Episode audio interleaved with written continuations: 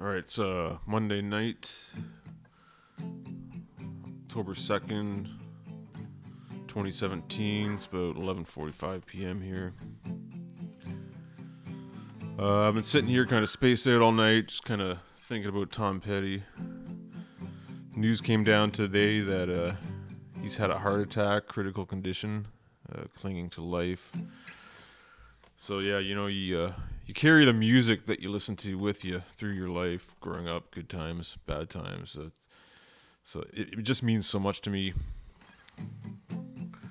I wanted to take this time before the show starts, the uh, regular podcast that I got coming up here for you, just to uh, take a moment, say a rock and roll prayer, send out my good vibrations. Uh, I'm playing some guitar tonight, singing some songs.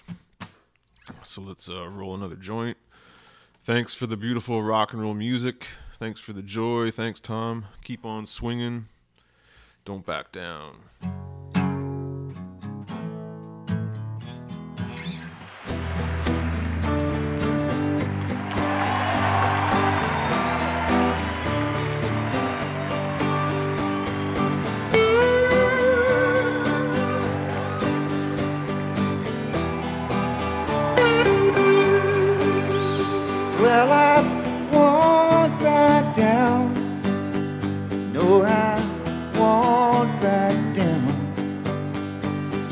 Stand me up at the gates of hell, and I won't back down. I'm gonna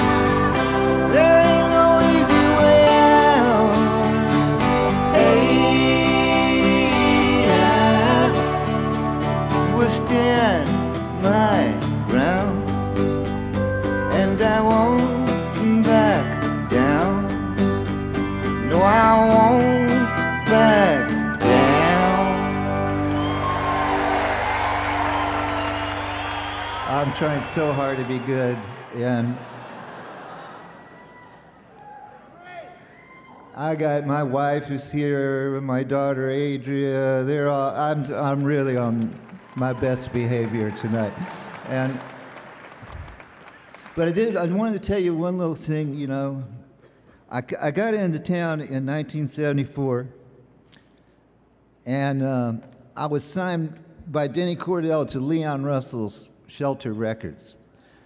And uh, Leon brought me over to his house and he said, I want you to just hang around. And uh, he liked the songs I'd done. And if, if it comes to a thing where we need some words, I need you to be here. And, I, and I'll pay you for it. And I, he's going to pay me. I was going to be there, right? So the first session, in comes George Harrison and Ringo, Jim Keltner.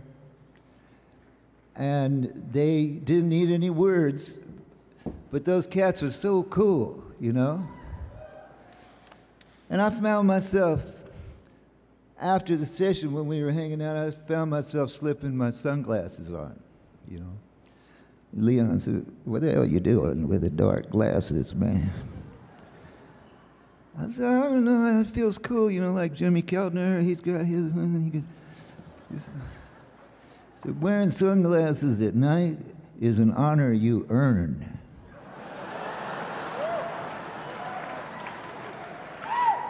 Lou Adler had Johnny Rivers and the Mamas and Papas before he put them glasses on.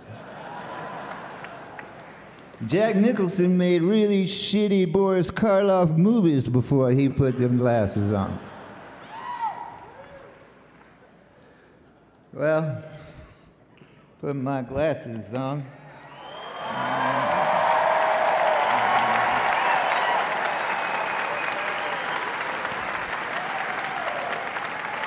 But I thank Leon for that advice. And um, I was going to tell you, I, I, I, was fortunate enough to know the great Johnny Cash. And uh, I loved him since I saw him on the Hootenanny television show in 1962. They filmed in uh, Gainesville, Florida. Well, I actually didn't see him that week. He, the paper said he was a little loopy and punched a policeman and did not appear that night. And, and I loved him. I loved all his songs, uh, you know, Hey Porter, Don't Take Your Guns to Town, Big River. You young songwriters, you want to be a songwriter, just listen to Big River about 60 times and you'll write something. But uh, we made an album together, Johnny and the Heartbreakers, and it won the Grammy for Best Country Record of the Year and without ever being played once on a country record station. But that's all right because it was actually a rock and roll record. You know, Johnny was pretty rock and roll. And I, this morning, I was looking through a box and uh, a card fell out.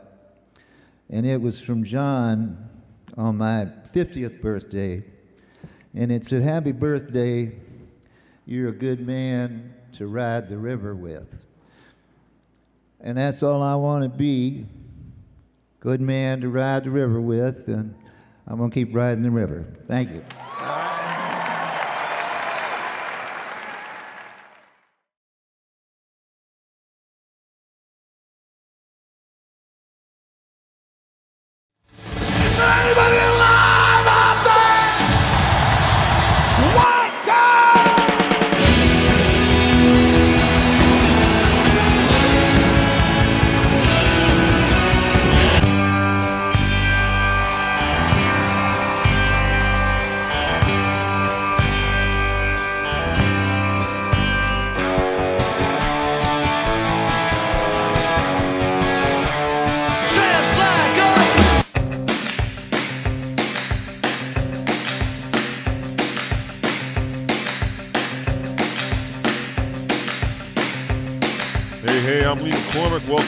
Gus, the Bruce Springsteen podcast, episode 42, the worst of Bruce Springsteen in the 80s.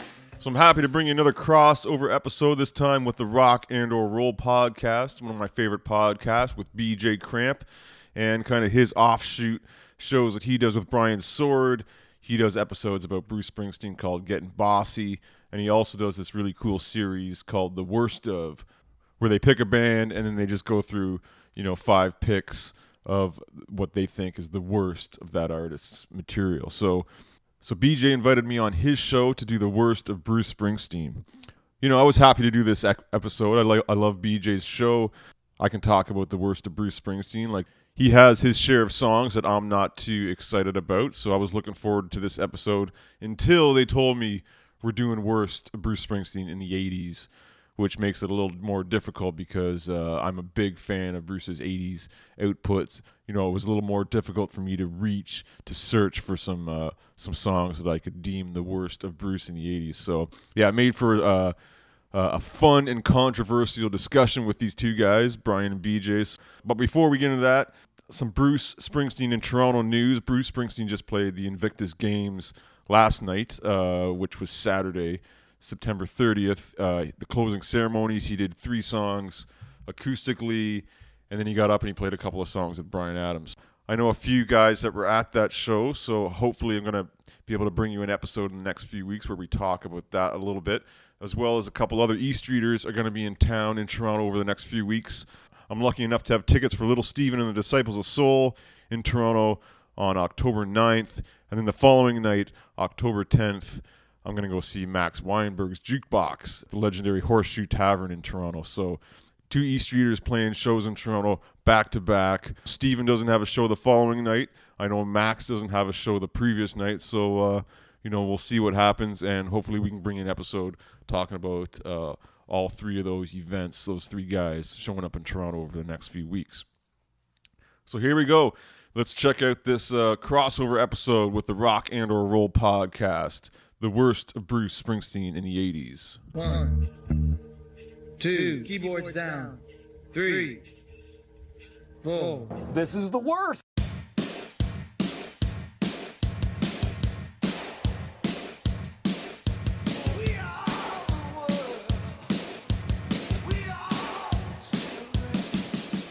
Thirty-five-year-old rock superstar Bruce Springsteen was married by candlelight early this morning. His bride, 25-year-old television actress Julianne Phillips. The wedding party gathered with family and friends at midnight for the quiet private ceremony at a Catholic church in the suburbs of Portland, Oregon. They uh, wanted a church wedding along with all the goodies. Uh, she had a beautiful wedding gown, and Bruce set his tux on, and, and we had the family there and immediate friends. They wanted it quiet. Springsteen and Phillips were originally planning to get married on Wednesday, but he was so afraid it was going to turn into a media circus they moved up the date.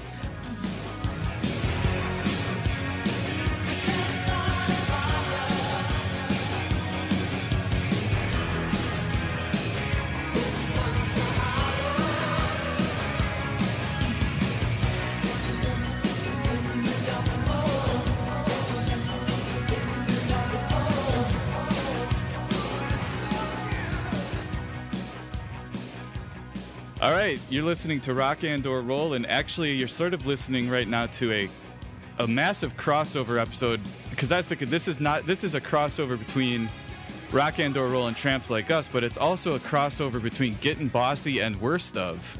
So it's like a a crossover within the Rock and or Roll universe. Yeah, three-way crossover. Yeah, we I, I could call this getting bossy or worst of or both. I don't know. I'm not sure how I'll tag it, but uh, I'm, Worst of bossy? yeah, yeah. so I'm joined by, of course, Brian Sword, my co-host for the Worst of and Getting Bossy series. Hello, good sir. hello, Brian, and we're also joined by Mr. Lee McCormick, the uh, host of the Tramps Like Us podcast, the Bruce Springsteen podcast. Hello, Lee. Yeah. Hey man, thanks for having me back. And all three of us just met face to face a little more than a week ago at the Nashville Rock and Pod Expo. So lots of fun, lots of fun. yeah, Yeah, we was had amazing. It was a great time. I'm sure people who listen to all these podcasts are probably getting pretty sick of hearing about it hearing about at this point. Uh, I just fast forwarded through the kiss room so I could hear myself say shit live on the, on the radio when I was talking to Matt Porter. um, One of the good things that comes out of the Nashville Rock and Pod Expo is all these collaborations, right? So so Yeah. this is this is one of the results. This show, all three of us getting together to to uh, put together. yeah, we were supposed to try to record this at the expo, but it just didn't happen, unfortunately. Uh, one thing I learned from the expo is apparently I have the voice of a short person because everybody's remarking on how tall I am, and Yeah. they almost have thought I was short by hearing my voice.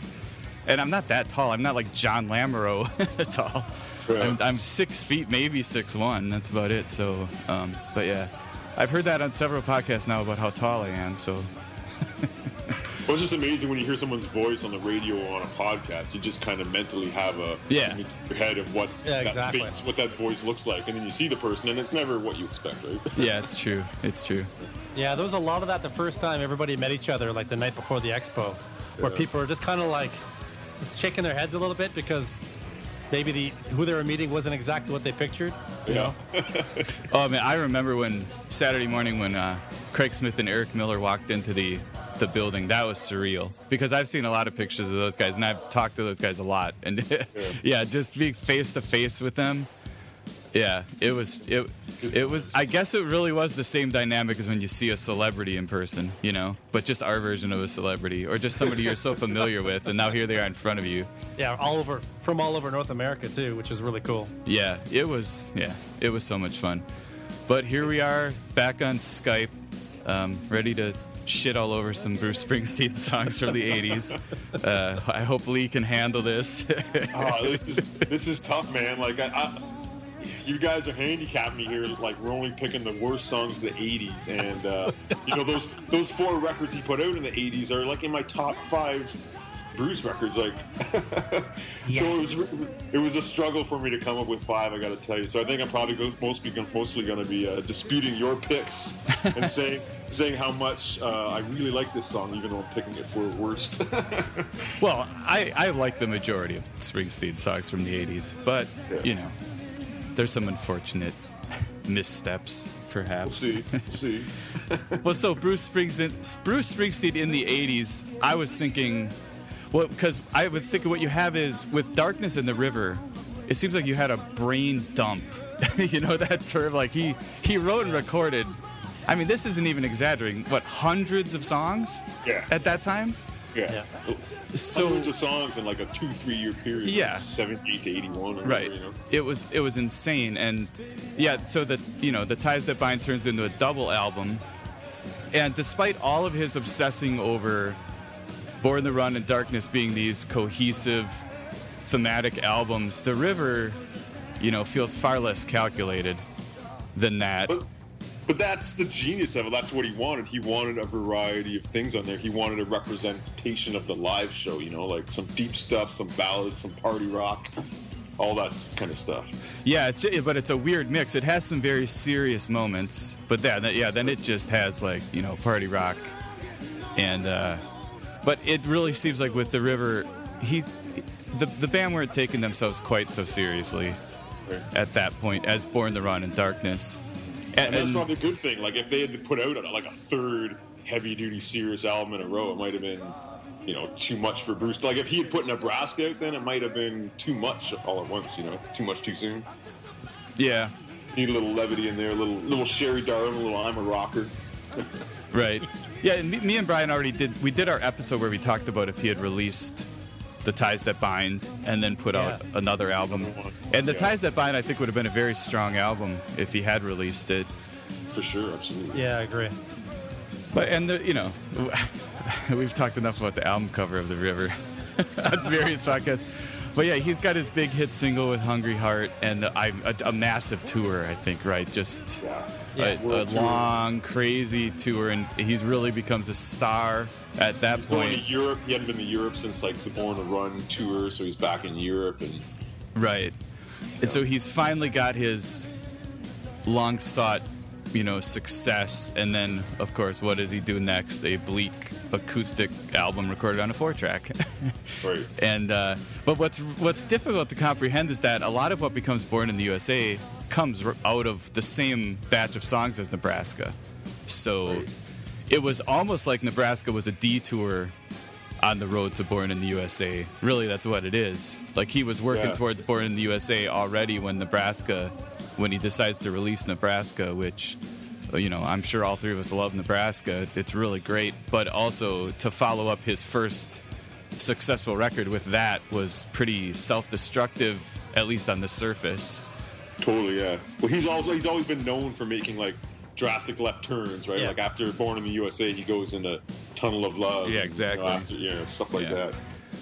Yeah, And after that, he breaks the whole band up and he goes to LA. And he's you know he's always trying to be unpredictable. I think predictable to himself as well. Definitely doesn't want to do the same album two times in a row. That's for sure. that, yeah, that's for sure. Uh, unless it's Human Touch Lucky Town. well, I guess there's a slightly different. Even then, what he follows up with after that too, he goes, you know, Yeah. right back to the folk music. So. Right, right, yeah. Right. But uh, of course, Born in the USA like rivals Thriller for just ludicrous success. Just Yeah. like not success no one could have ever even imagined. And also, suddenly Springsteen has morphed into like this beefed up caricature of himself, yeah. whatever the fuck Yeah. image he was cultivating for a little while there. It's just the 80s were just fucking weird, man. They were just fucking weird.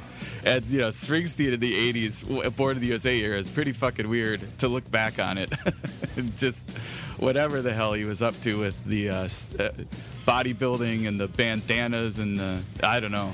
well, it sold me. It sold, it sold me as a ten-year-old kid. Like, Yeah. like I, I said before, like I was a big, I loved Rocky and Rambo, and when I saw that Born in the USA video, and he came out with his leather jacket and his headband, and he, looked like Rambo, and his, you know, arms were like muscular now and stuff. And, I loved And it was- Rambo too as a kid. Yeah. and it was in like the '80s, right? So you had a lot of the, you know, a lot of Flash, Michael Jackson, Prince, Madonna, a lot of the, you know, flashy metal bands at the time, and then you have Springsteen doing his take on it with just, you know, jeans and a white T-shirt, and I, I kind of like that, um, you know, the the uh, sort of dichotomy between, you know, the fashion of the '80s and what he brought to the pop fashion world. Yeah, it's, just fucking weird. it's Yeah. all weird. I don't know. I used to dress like that when I was a kid. I was like, ah, I'm gonna, I need, I need a bunch of white T-shirts. And I, like. I was a, I was a jeans and a white T-shirt guy, you know, in grade three because of Bruce Springsteen. And then of course, then of course, he only, like Lee already mentioned, he only had one more album after that in the '80s, and again, of course, not as stripped down as Nebraska, but pretty stripped down, pretty bleak record. Um, definitely not what the record company was probably hoping he would follow up Born in the USA with. Just the same way they were. I'm sure they wanted a different follow up to The River, but Yeah. But when you reach that level of success, yeah, can't do the same album. It'll never. Yeah, it's too successful. You have to change gears, or else it just sounds repetitive, and then it flops. You know. Yeah. He, he couldn't really win after that much success. Like, Who's ever had that huge a record and followed it up with another record that huge? Like you look at Alanis Morissette, who had you know an absurdly huge record. It was too big to follow up and be that successful again. Even Michael Jackson didn't do it. You know. But I don't know what you guys think, but I think the production of Born in the USA is pretty awkward and pretty dated, and I don't know, not some of the choices were not the best choices. And I don't mind it. I mean, like it's it's dated, but it's it's it sounds nostalgic to me. It reminds me of what it, music sounded like in 1984, and you know that's why I like a lot of 80s music because of that. And it does the production does sound dated and some of the instrumentation and stuff like that. But you know, a lot of that stuff is kind of the appeal to me now. Hindsight, looking back on that music, like the the keyboards on Born in the USA and Dancing in the Dark used to annoy me, but now I, I kind of dig it. You know, it's I, I can listen to them with different ears now that I'm a bit older. Yeah, I'm not one to really care about 80s production at all. You know, I love most I love most of like the hits from the 80s and everything, but I think with those songs on Born in the USA, some of it's pretty weird. Like it, Yeah, I don't think it works on it to a certain degree. It'd be funny to hear what that record would have sounded like if it had like just rawer, you know, rock production. And Yeah. If, if if the drums sounded more dry, if there was less keyboards, like would those songs still be as good? You know, would that record still be as big as it was, or was it the time and the perfect sounds for 1984, 85? You know. All right, let's pick a song. Yeah, let's uh, start counting down our songs. So who wants to start with their number five? Lee. How are we gonna How are we gonna do this too? If we uh, Yeah, who wants to end? I guess a better question is who should end. we double up on our picks too, right? yeah, that's all right. Yeah, that No, might it happen. happens. Yeah. It happens. Yeah.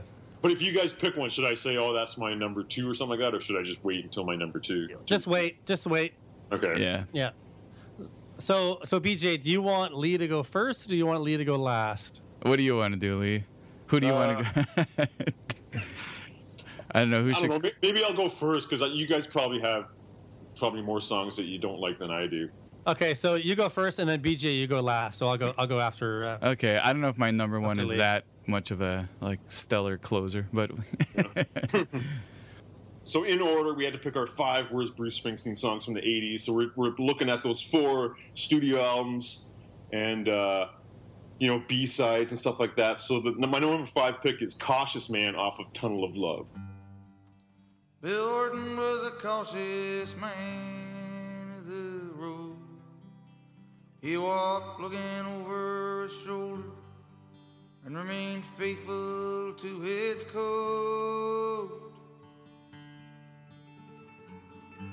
When something caught his eye, he'd measure his need.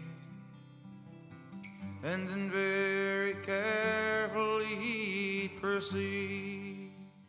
Yeah, I like this song. It's got great lyrics, but it, it never really hit me. It never, I never really thought it really fit or stood out on that record. You know, it's basically it's, a simple song. It's just acoustic and synths. It's kind of a Nebraska-esque song, and it kind of sticks out amongst the other kind of Tunnel of Love tunes on that record a little bit, you know. But uh, I gotta say though, as I was analyzing this song to get ready for this episode, the more I analyzed it, I started liking it. So I, so, I, so I, had, I had to kind of like stop getting into it and just go with my initial feeling of, uh, yeah, it doesn't really jump out to me on that record. But because as I got into the lyrics, I'm like, oh, this is this is kind of a cool song about a guy that's he's got tattoos on his hands that say love and fear, and he's trying to choose between his his regular life and his marriage life. And I was kind of getting into that, but uh, just you know, just on the surface, I, I didn't really like this song, and it doesn't really stand out for me on that Tunnel of Love album. I don't mind that one. I, it do- it doesn't stand out, I guess, but it's definitely not one of my least favorites. Yeah, and even though I'm picking it as my wor- like my number five worst song, I still probably like it, you know, a lot more than you know a lot of other Bruce Bruce songs. So Yeah, like, I mean, you- at least it's not rockabilly.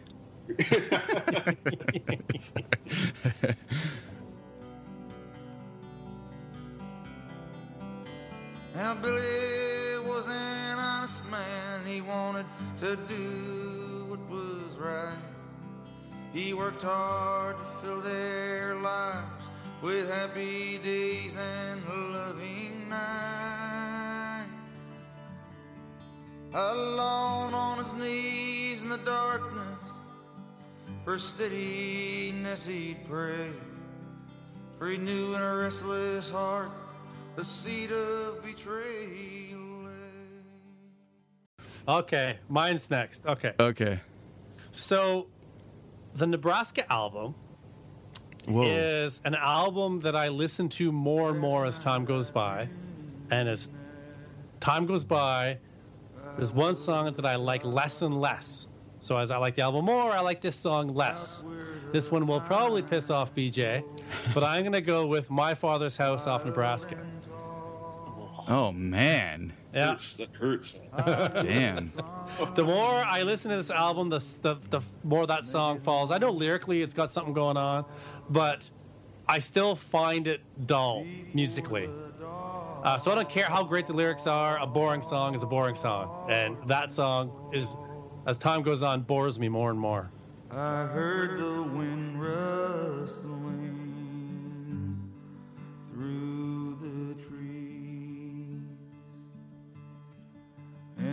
ghostly voices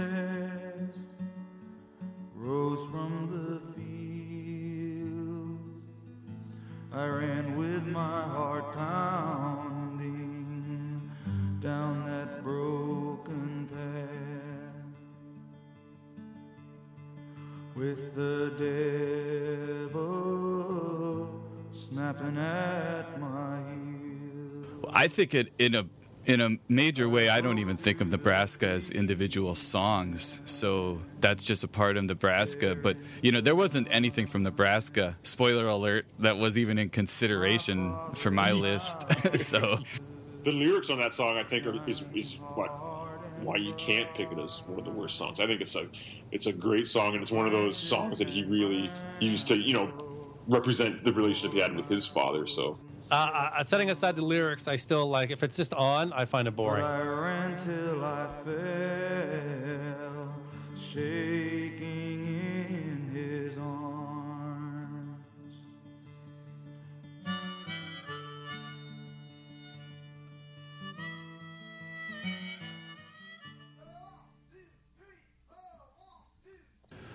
All right, my number five. Let's see. I've written a series of clever quips. this one is from the river, and I, when I just think about the other songs he could have put on the river instead of this one, uh, it's a song called Ramrod, which I wrote. This I wrote. This is the song you go to the bathroom during at the John Cafferty and the Beaver Brown Band concert. and he, he calls her Little Dolly and Sugar, and uh, then there, we get car metaphors. Yeah, it's almost like the, if you know how Weird Al does those songs, which are he parodies a style but not a specific song. So this is like the Weird Al Bruce Springsteen style parody. Um, You're I- nuts, man. You're nuts. This is come on, come on, little Dolly, come on, come on, sugar. That you know, that's the chorus, right? I Those think. are rock and roll lyrics, man. This is about a guy on a Saturday night that's got a girl and he's got a hot rod and they're gonna party and they're having a good time and they're gonna dance and they're gonna go ramrod and there's sexual metaphors and I knew I was going to get to Lee with this one. Well, here, let me read what I wrote. Let me read this cleverly crafted shit. okay. This song seems like it was written post head injury. like he came out of a fever dream coma just singing this nonsense along to the beat of the heart monitor.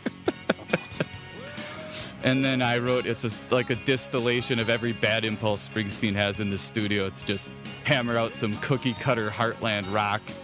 And then he puts it on the record instead of roulette. So that's, I don't know, blasphemy, man. This is I think it's one blasphemy. groove on this song, man. That is this song is, is is gold just for that Clarence Clarence Clemens sax solo on this, which Bruce wrote the song specifically so Clarence could play that sax solo. Uh, I think, I don't, I don't know. I don't know if wrote is the correct word. You obviously haven't seen this live, man. This live, this song tears the roof off the fucking place when he plays this live. Come on.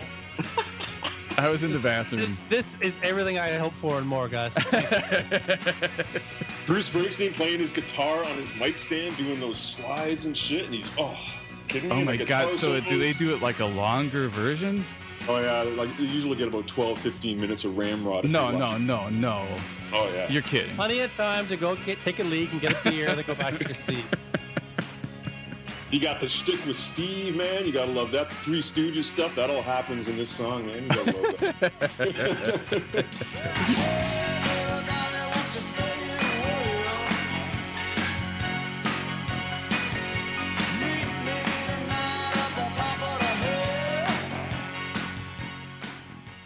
So back to me. So uh, yeah, Slim Pickens here. So I'm picking the B side for Brilliant Disguise for my number four worst Bruce song of the '80s, which is Lucky Man.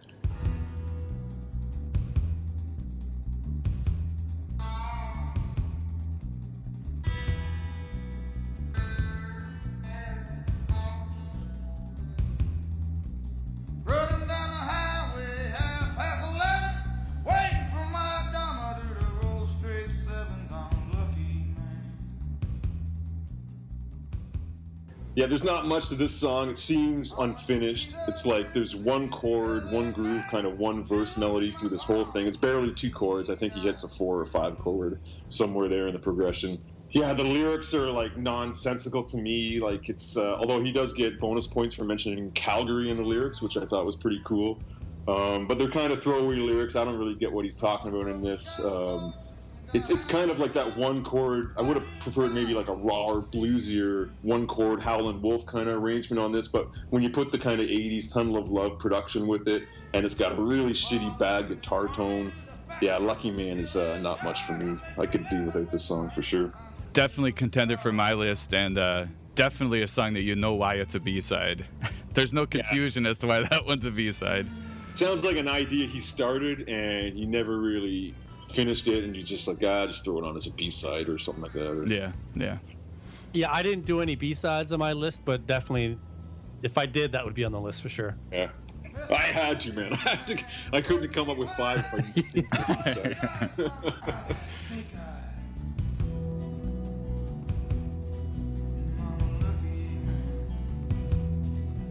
Had a girl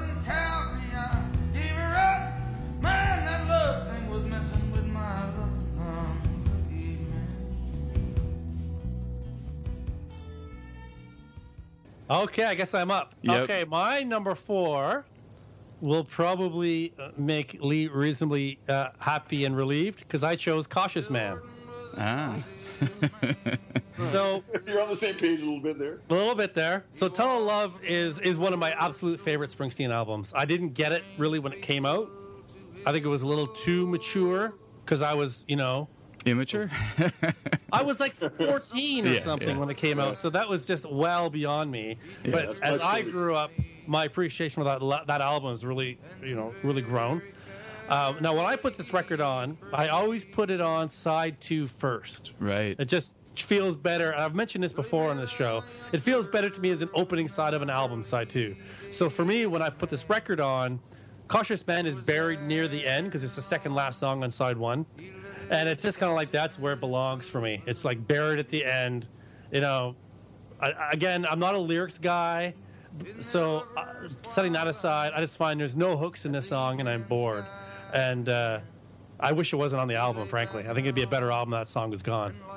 Yeah, that song is driven by the lyrics. huh? That's like that's mainly a lyrics song. It's a Yeah, lyric I, song. I, I recognize that, and that's why I'm like, but still, if I'm just gonna put it on and listen to it, it's boring. Yeah.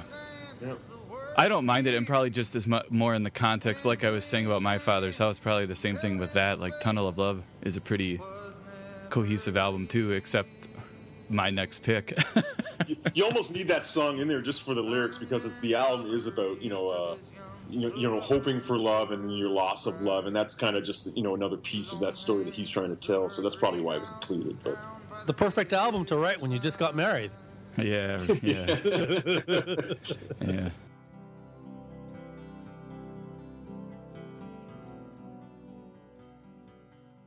Yeah, I think I think my my next pick is uh, probably going to offend everyone. I'm kind of picking up on that. Um, it's from the same album, Tunnel of Love, and it's called Spare Parts. And uh, I think of this as swamp rock, which is a phrase that should not exist, in my opinion. Um, this I don't like the guitar tone. Uh, you know, it's like that Alana Miles song, or I don't know. It's in that. It turns me off. I don't like this kind of song. I don't know if it's blu- it's bluesy, I guess. But you know what I mean by swamp rock? Isn't that what it is? Like that kind of vibe? I don't like no, it. I, I wouldn't say it's CCR rock. 'cause it's, but Yeah, it's- yeah. I think this song is huge foreshadowing of human touch. Like it's I agree. all the bad elements of human touch are in spare parts, I think. I definitely think that this song, he ran with a little bit of this song on the next albums. Yeah. I agree with that. I'm not saying that's necessarily a bad thing, but I do agree. You, you hear some of the next albums in this song. Yeah. I ugh, I've just never liked it at all. And what is it? Is it third song? Third yeah. Song four. Song 4. Yeah. Yeah. I yeah. do think it's I do think it's pretty cool that he's got a song that starts off with a lyric about a guy that should have pulled out but he didn't. You know. Kind Oh yeah. Of and- thing. Well, I wrote I wrote I wrote I guess I guess Janie did lose heart after all because this song, you know, he told Janie not to lose heart and then look what happens to her in this fucking song. So Bobby stayed in, but he should have pulled out. Right? Yeah, yeah, Bobby. Yeah. Bobby Bobby's gonna make another appearance on my list. this song, this song to me, is- it's it's middle of the road. Like I, I like it, I don't love it, but I would never have put this on my list. Ugh, uh, it just yeah, it I don't ugh. What about you, Lee? Where is this song a hold up for you? Uh, I don't mind it. I, I can see how you would put that on the list. Like it's, but on the Tunnel of Love record, it's kind of one of the only kind of like hard rocking songs, if you can call it a hard rocking song. So I like it for that reason. But uh, yeah, it's it's all right. It's not a, it's not a big one though.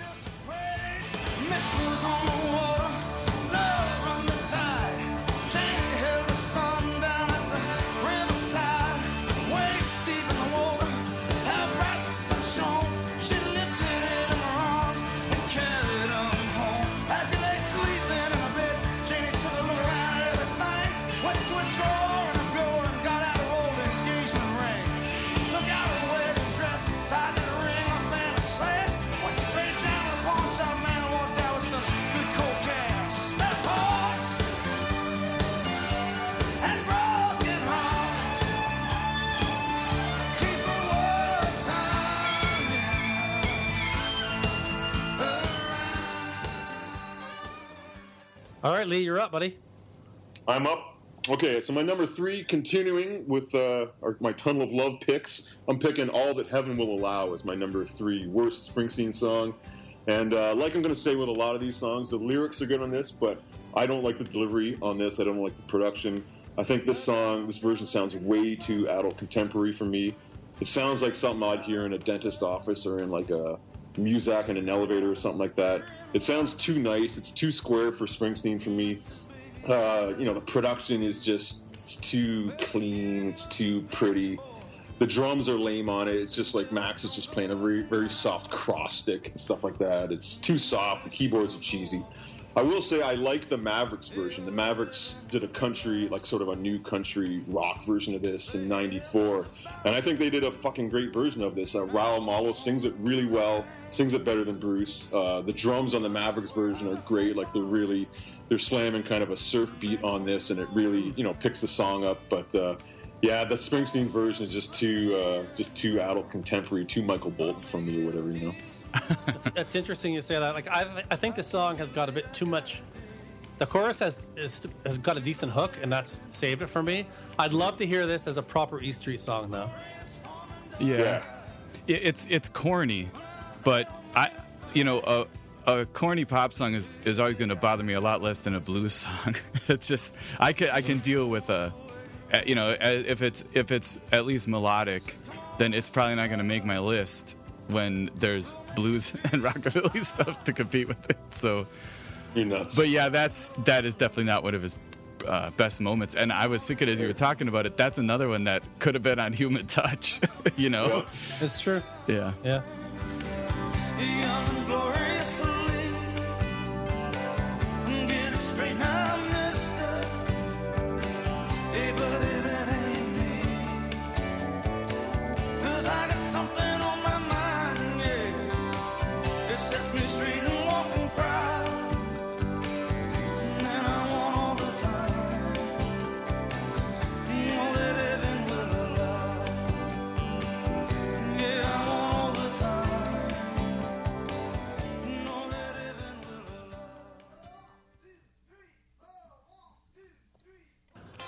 Right, I'm amused by the ne- this next one. My number three. I'm just gonna read out what I wrote because I really kind of Yeah. did a bit of a brain dump as I wrote it. number three is Ramrod, and I wrote.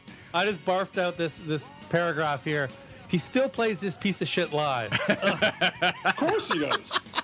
yeah, Lee went into a 10 minute uh, know, speech about it live. I Of wrote course he does, man. the worst. Rolling Stone has this as his number 91 in the in the top 100 Bruce songs. Well, Rolling Stones knows fuck Clear, then I put clearly Rolling Stone are a bunch of idiots. Well, that's not news. Come on. What I don't understand is it was never released as a single, but it still made it to number 30 in the charts. Like, what the fuck, people? You guys are nuts. This is a great song, man. I have to, I have to learn it again. Like his I- guitar playing on this alone is reason for him playing this song every night. I dislike this song so much that it would be on my list if he even did his full career. I would probably have Ramrod on my list. well, you guys have never actually been drag racing or fixed up a car or anything, have you? no, Or- or no, changed the oil no. in a car? I've never Yes, had drag I racing. can change the oil on a car, and I can change. I don't know. I've changed all kinds of stuff on cars. Ram, have you ever been ramrodding in the back seat of a car? With the little honey, the little sugar. Come, is that what he means when he says "come on"? I think so, yeah. you guys are nuts. Everybody out there is listening is going, ah, these guys are wrong. These guys are wrong. We all love Ramrod. Somebody's losing credibility here, but I don't think it's us, buddy. all right, all right. How can you how can you not like good time rock and roll? Ah, it's Bad that songs, Max bad Wave is just such an it's right in the pocket. It's not too fast, not too slow. It's oh, he's playing in the key of F. He's playing. Oh, it's just it's an original key for. Oh, it's great. I love it. All right, beat you're up, buddy. Let's All move right. on from Ramrod before. I'm s- Lee I'm I'm, I'm gonna. mind. I probably need to apologize to Lee in advance for this next pick. Uh, it's the B side of Glory Days. It's called Stand on It. It's just a generic nightmare. The deep voiced Bruce with the echo effect. God, the fucking echo and the Bobby's in this song again. He didn't pull out in the last song.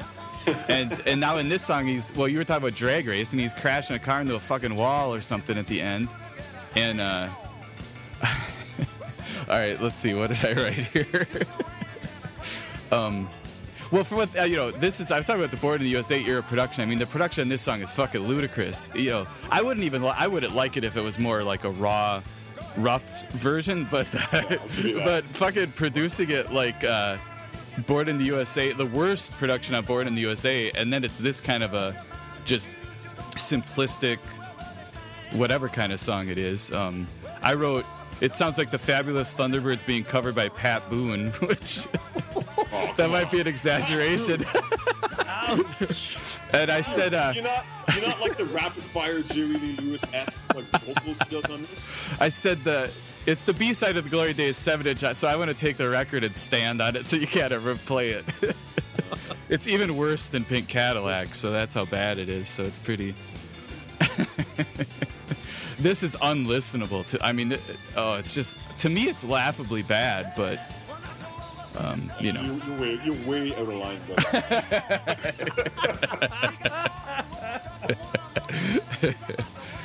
You're the one who, got, who included the B sides. You've obviously never seen this played live with the Swedish cowboy Niels Lofgren. Thankfully, I have not seen it played live.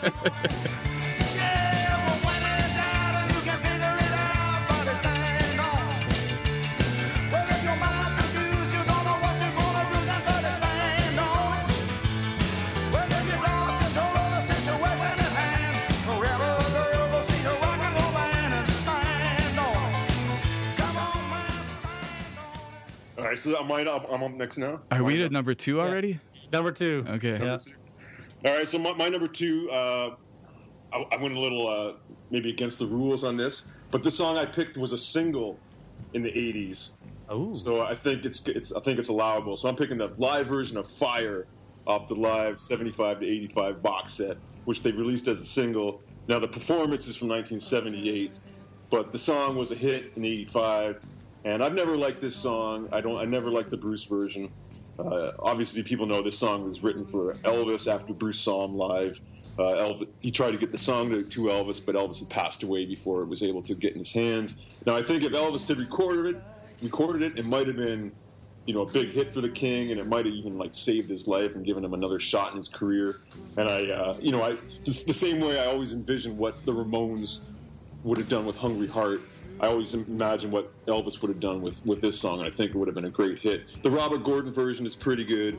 Uh, the, the Pointer Sisters version I like a lot. That reminds me, you know, grocery shopping with my mom, late '70s, early '80s, and stuff like that. But the Bruce, the Bruce version, I never liked. I always thought it was kind of a girl song, something like soccer moms love, you know, like uh, like it's a it's a pop song. and I admit it's catchy as fuck uh, and stuff like that. But but just that bass part and the soft vocal in the verse, it's just kind of annoying, you know, like.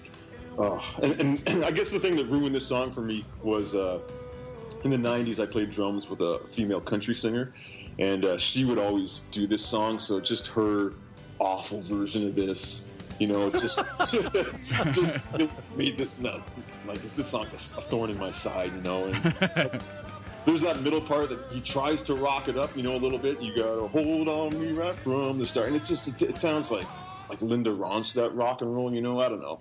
The drums again too subdued. You got that lame cross stick on the drums, and you know there's no guitar on this. Like it's all piano. There's not even a sax solo. So yeah, I don't like Fire. And uh, yeah, furthermore, that Robin Williams Elmer Fudd skit, I never liked that. You know, I'm going to go on record here saying that I never predicted when we started doing this episode that Lee would passionately hate a Bruce Springsteen song, like I just heard right there. That was amazing. That was amazing, I Lee. like Fire, man. I don't like Fire. I know it's a hit, but ah. Hey, there's one he likes less too. So I know, right? Wow. I don't. I don't. Number two.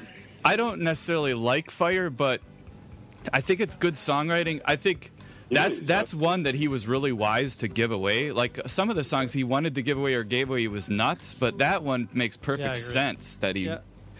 And Um, I like the Pointer Sisters version. I think yeah. they have a, a great. version of that. You know. That song's just way too catchy for me to put on my list. But I, I hear what you're saying, and I agree that it was a wise move to hand it off and let somebody else have a hit and just cash the checks. Yeah, as soon as I hear that bass, do, do, do, do, do, I just be like, ugh. And I also think, I also think that it is. Next next jam, next jam, we're gonna yeah, fire. next year. It's very possible that would have been a hit for Elvis. I think very possible. I agree. possible. I agree. Absolutely. I agree that his uh, like you hear the Robert Gordon version and you kind of can hear like oh the kind of style that he was going for and what Elvis might have done with that. But Yeah. uh, you know, I think with the voice of the King on that, it might have been might have been a big hit.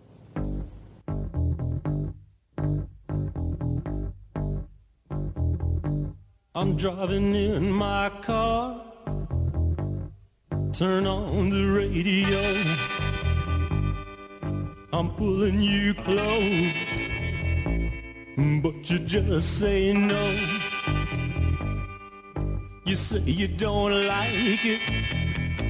Well, girl, I know you're a liar. Cause when we kiss,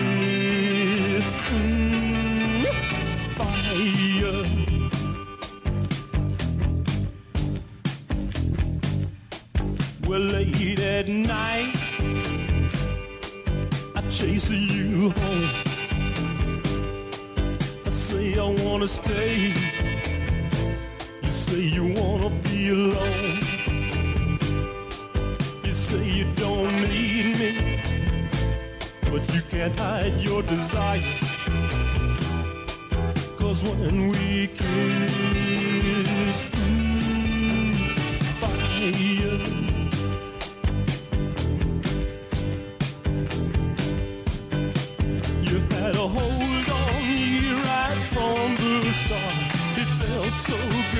Couldn't tear it apart. Got my nerves all jumping, acting like a fool. Cause your kisses they burn, but your heart stays cool. Romeo and Juliet, Samson and Delilah. Baby, you can bet the love they didn't deny. Well, now your words say split, your words they lie. Cause when we kiss,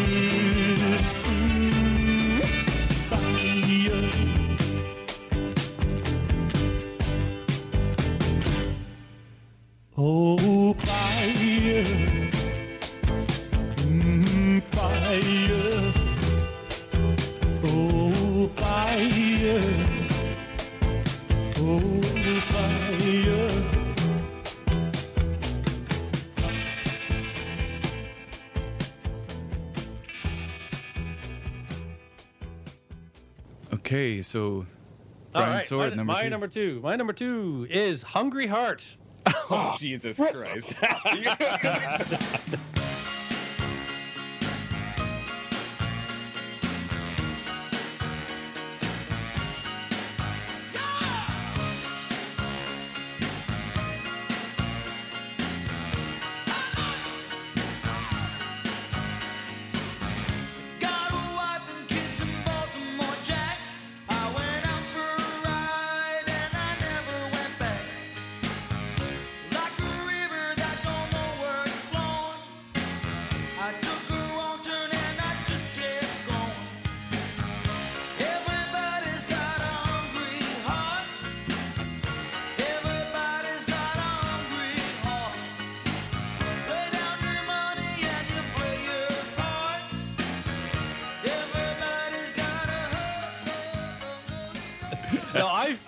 on this song before, and I really I'm truly happy that Bruce finally had a really like a number one hit. But I hate this song, and I hate the fact that they sped up the tape to raise the pitch of his voice. It doesn't even sound like him on the record. Yeah. I think it's a pedestrian song, and it's an automatic skip for me whenever it comes on. I just hate the song. I like that song. I agree that speeding up the tape was unnecessary and Oh. kind of weird. Um, yep, it's his vocals sound weird because of it.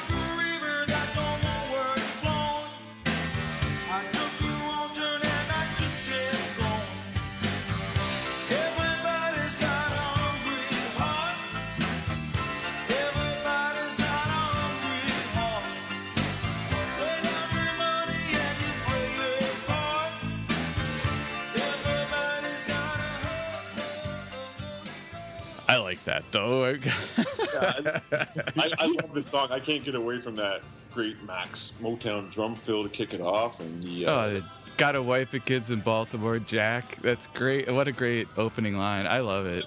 and the fact that it's such a happy song about a guy that's like decided to Yeah. family, you know, and uh, Yeah, that's hilarious. I will say the live version is tired because it's the live version goes on too long and he does crowd surfing and it's a lot of audience participation, which gets boring Yeah. for, for me. But uh, you know, I can't deny that that that studio track is a is a classic pop song.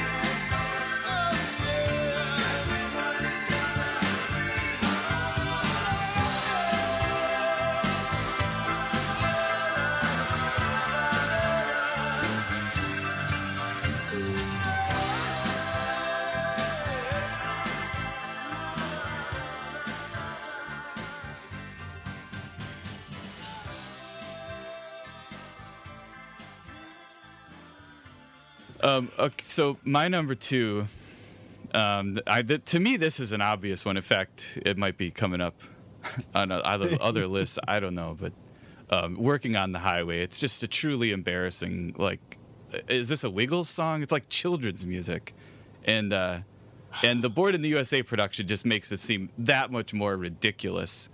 And also, th- you know, this song, the lyrics of this song start out as Child Bride, which was a really slow, boring acoustic song, like Nebraska style song. So I just picture Bruce opening his notebook. He's got these lyrics. They just hammer this fucking song out in the studio. Like, who knows if he even wrote it this way? Like, they just played this shit and he sang it, and then there you go. And then it ends up on the album. One of the biggest albums of all time, too. So, oh my God, to me, it's really embarrassingly bad. And uh, and by the end of the song, he's in prison for kidnapping an underage girl, I think, which is the child bride, I guess, of the original title.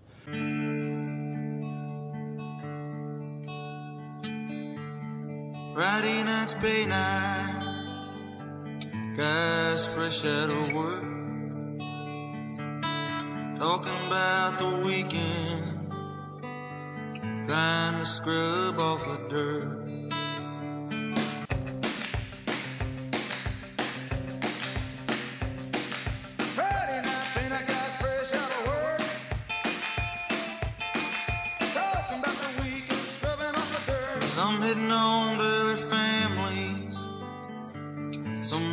Trouble on their shirts.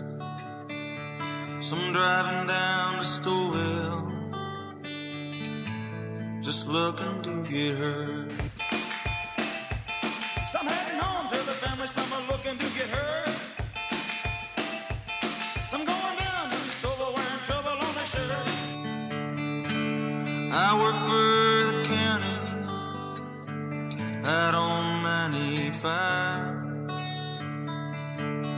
95. Just holding that red flag, watching the traffic pass me by. I work for the county out on 95. I'll make a whole red flag and the traffic pass me by. All day I keep a picture of my baby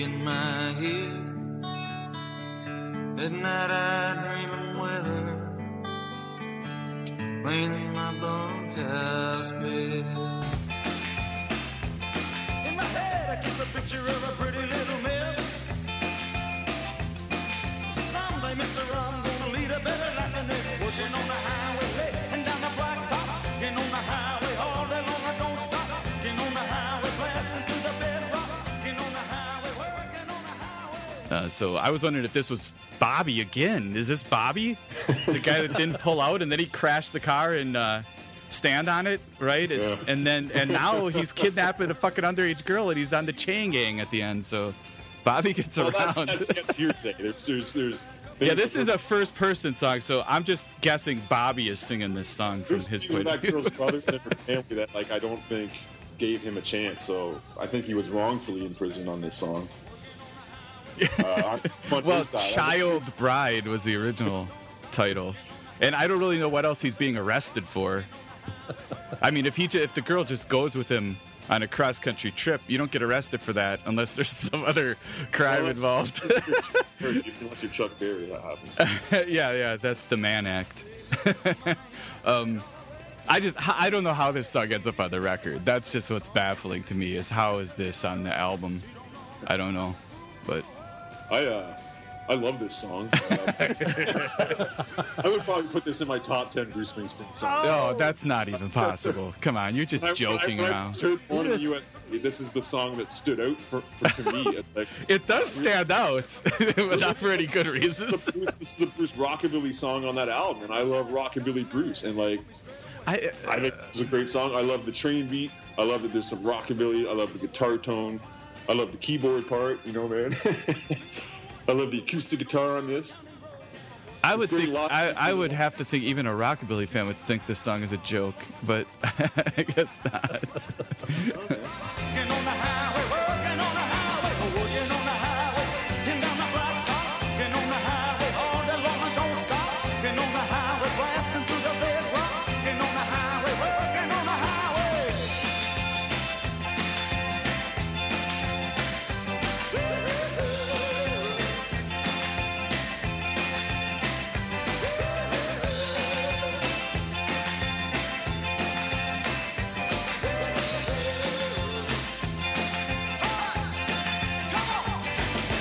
All shit. right, Lee. You're up. All right. So my number one, my number oh, one. oh boy, number one, yeah. most favorite Bruce Springsteen song of the 80s, I can legitimately say, is the song Fade Away from the River. I don't like this song.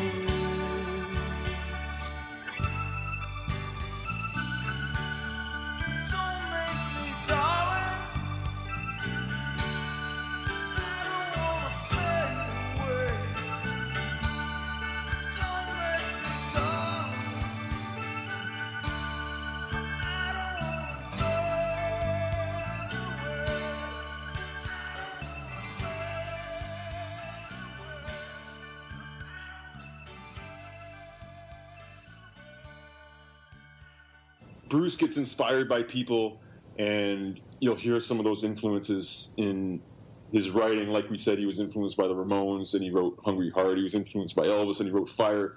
But here, he's influenced by Elvis Costello, and I don't like Elvis Costello. I don't like his first name. I don't like the way he sings. You know, uh, I don't like I don't like his glasses. And this song is Bruce whining about some girl dumping him. You know, I don't like desperate Bruce. He's not my kind of Bruce. Uh, you know, once again, you got lame. You like drum- Child Bride, Bruce. Yeah, I like I like child bride Bruce. Yeah. yeah. once again, you got lame drums on this. Like Max just like playing a cross stick. Uh. Way too much piano. Like barely any guitar on this song. You know, I like the organ solo on this. Danny gets a pretty good organ solo on this, but again, the drums behind it are too soft. You know, the dr- I would have liked some a little you know pickup there on the drums. Uh, and this was a single. I have no idea why it made the album, let alone it was a single. Wow. The B side of this was "Be True," which I think is an amazing song. That should have been the A side. That should have been on the record. This Wow. should have been the throwaway B side. Uh, I don't like "Fade Away." This is uh, known as one of Steven Van Zandt's favorite Bruce Springsteen songs. I don't get it. Uh, Not a fan of this song. I'm really surprised. I'm really surprised. Yeah. Well, I've, I always thought it was baffling that that was the second single too, and I fully agree that "Be True" is like a billion times better of a song. But th- at- you know, "Fade Away" at least is like a melodic song that's not doesn't make me nauseous, so it's never gonna make my list. But uh, it's definitely not one of his finest moments. I would agree with that. It's probably one of the worst songs on the river. Yeah. Yeah, I just never liked it. But like like I got to say before this, like you know, it's still better than you know a lot of those other songs. Like if we'd be able to pick worse of the '90s worth of the 2000s, you know, Fade Away would never have been considered. But uh, Oh, but I love Elvis Costello, so I don't know what's what's I just never got, I just never got into his whiny voice, and I don't know. not enough car, not enough songs about pussy and cars. Right? exactly, exactly. Yeah, he doesn't rock, man. He doesn't, he doesn't rock to, to have that name Elvis, as far as I'm concerned. Declan. Yeah, Declan suits him better. Yeah. Declan. Oh boy, I'm I'm anxious to hear what Brian's number one is. My number one worst Bruce Springsteen song of the 80s is Working on the Highway.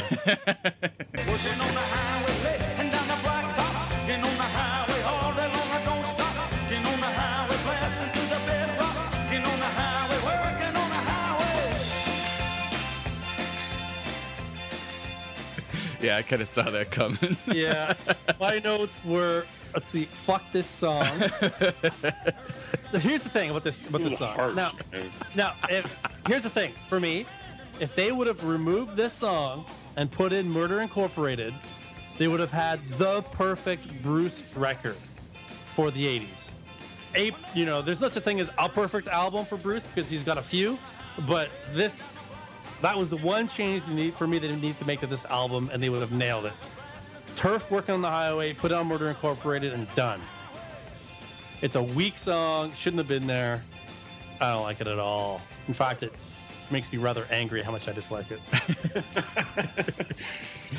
and do you think it's just Bruce reading the notebook and the band just playing like a standard jam and then that's the song? That's kind of what I think it is. Yeah, I don't think I don't to think your ears it's standard, man. It's not a standard jam, and you got like a lot of intricacies going on there. Yeah, but the- you know, he already had he already used these lyrics. These are lyrics that were a completely different song, you know, which I think you know lends credence to my theory that this was just a flip open the notebook. Let's play this shit. Oh, I don't know about that, but I think that this song, I think he added it to the record because it's different. Yeah. You wanted to have a, you know, one, you know, cover one more thing and, and add the song, but I think he sacrificed a far superior song to do so. But he already had some rockin' stuff on the album, so he could get rid of Murder Incorporated. But Murder Incorporated is a fucking killer song. Yeah, it is. Yeah. It's one of those one of many Bruce songs that it's kind of baffling that he didn't put on his records. But yeah, Exactly. Oh, yeah. Oh, I, I stand by it. I love working on the highway. I love playing drums to it. I love playing guitar to it. I love singing it. It's a fun song. It's good live. when he played in 2012, and you know, I was down in the pit, great show, and you know, talking to all the Bruce fans, we were saying, "What song do you want to hear live? What song do you want him to open with?" And we all had our bets, right? And uh, you know, my bet was "Working on the Highway," one of the one of my favorite songs that I'd never seen live. And uh, you know, he came out that night and he opened the show with it. Oh wow. He walked down to his little small stage there with his acoustic guitar and, uh, you know, rocked out working on the highway for Lee McCormick that night. what are the odds? they must have had a listening device down there in the in the crowd or something. All right. All right, BJ. Oh, we're at my number one. You're Okay. number one. I don't even know if this is a song, honestly. Um, but whatever you want to call it, it's bad. Uh, it's the first song on Tunnel of Love. Well, song. I wor- use the word loosely. Um, Ain't Got You. I've always fucking hated it so much. I got the fortunes of heaven and diamonds and gold. I got all the bonds, baby, that the bank could hold. Well, I got houses across the country, honey, hand to hand, and everybody but he wants to be my friend. Well, I got all the riches, baby, any man ever knew. But the only thing I ain't got, honey, I ain't got you. I got a house full of Rembrandt and priceless art and all the little girls they want to tear me apart. When I walk down the street, people stop and stare. Well, you think I'm at the thrill, but baby, I don't care. Cause I got more good luck, honey, than old King Farouk. But the only thing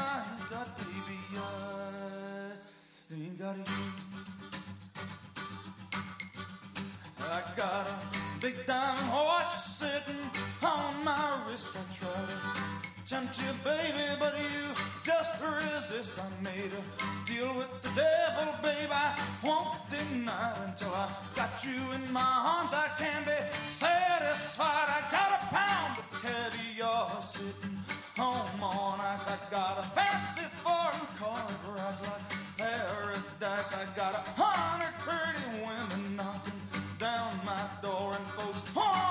kiss me. I seen before. I've been around the world and all across the Seven seas been paid a king's ransom for doing what comes naturally. But I'm still the biggest fool, honey, this world ever knew. Cause the only thing I got, baby, I ain't got you.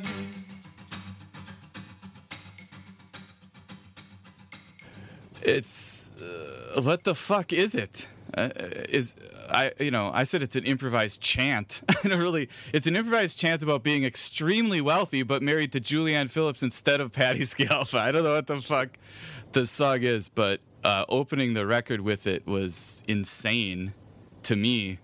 But luckily, the rest of the album was better. Well, not according to you guys, but but um, oh, it's only two minutes long. Is this just like a? It's almost just like an intro, right? Yeah, Than a song. Yeah.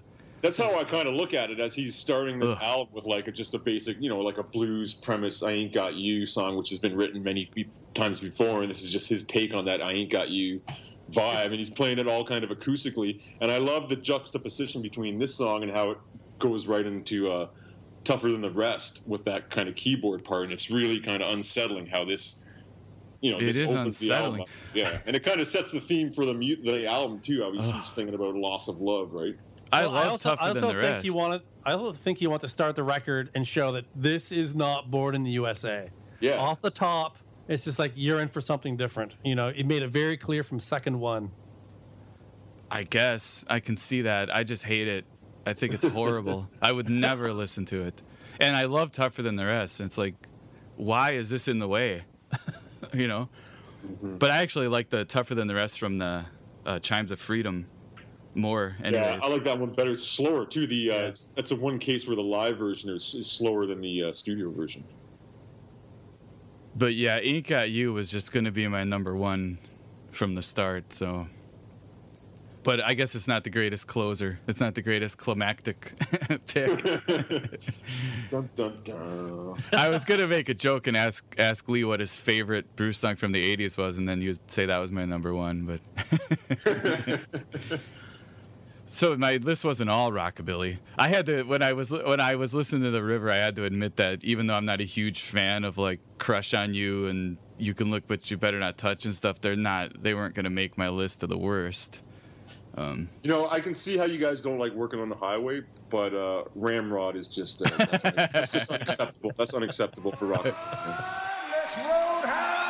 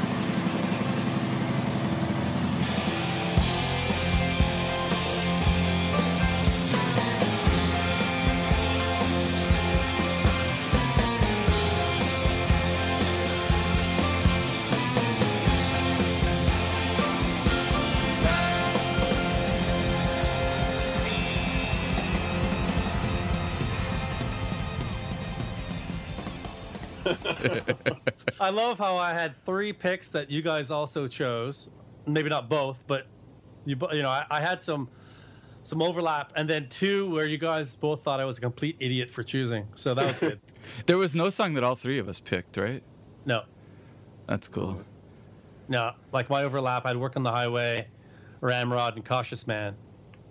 Yeah. Did, did you did, did you two agree on any songs? No, I don't think so. Eh? No. Thanks. No. Lee, I totally love that you love you love like the classic rock and roll and like R and B and stuff. I just Yeah. what my See, favorite stuff is just more melodic Yeah. than that. Like not simp not simple, I guess. But all, all those words are objective, right? So Yeah. And see, the thing I like about that, like I know how people say, "Oh, it's just the same three blues chords over and over again," or it's just like a simple rock and roll beat rhythm. But what I like about that is, is that's the fact. That's why I love it. It's because here's my take. Here's our take on these these simple chords and this rock and roll, and this is where we're going to play, and we're going to show how we play this style of music, right? And it's it's it's not easy to play rock and roll and blues, and that's where you kind of show off your musicianship playing these songs. So I get I get right into that. And when they when the band plays Ramrod live in concert, it's a it's a it's a show for what you know great musicians they are playing those simple two chords and just making them feel so good for ten minutes. Seven minutes too long. Well, like working on the highway is number two and number one on two of these lists, so that's uh that's probably the biggest offender here out of all. but I was kind of expecting that. Yeah, that was no big surprise. No. No, yeah. I almost put Hungry Heart as my number one just because I knew it'd piss you off a bit more. But uh, yeah.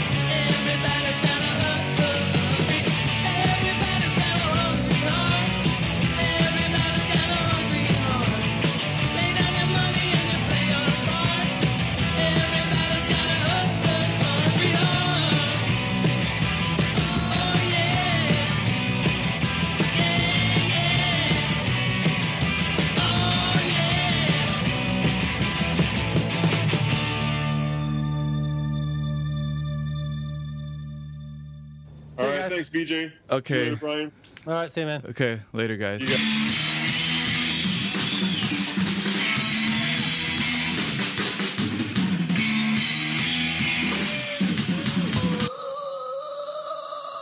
I'll be back. So, that's the show, folks. Thanks for listening. You can find us on our website at trampslikeUsPod.com, communicate with us on Facebook at our Tramps Like Us podcast group page, and on Twitter at Tramps Like Us Pod. Don't forget to subscribe to the show on iTunes, where you can leave a review and a five star rating. Tramps Like Us podcast is a nonprofit audio fanzine created by fans for fans and is available for free. we are not affiliated with Bruce Springsteen or Columbia Sony Records. If you've heard any music you like, please find it and purchase it from brucespringsteen.net, iTunes, Amazon, your local record store, or wherever music is sold. As always, gratitude and respect to Bruce Springsteen and all past and current members of the heart stopping, pants dropping, hard rocking, booty shaking, earthquaking, love making, Viagra taking, history making, testifying, death defying, legendary E Street Band.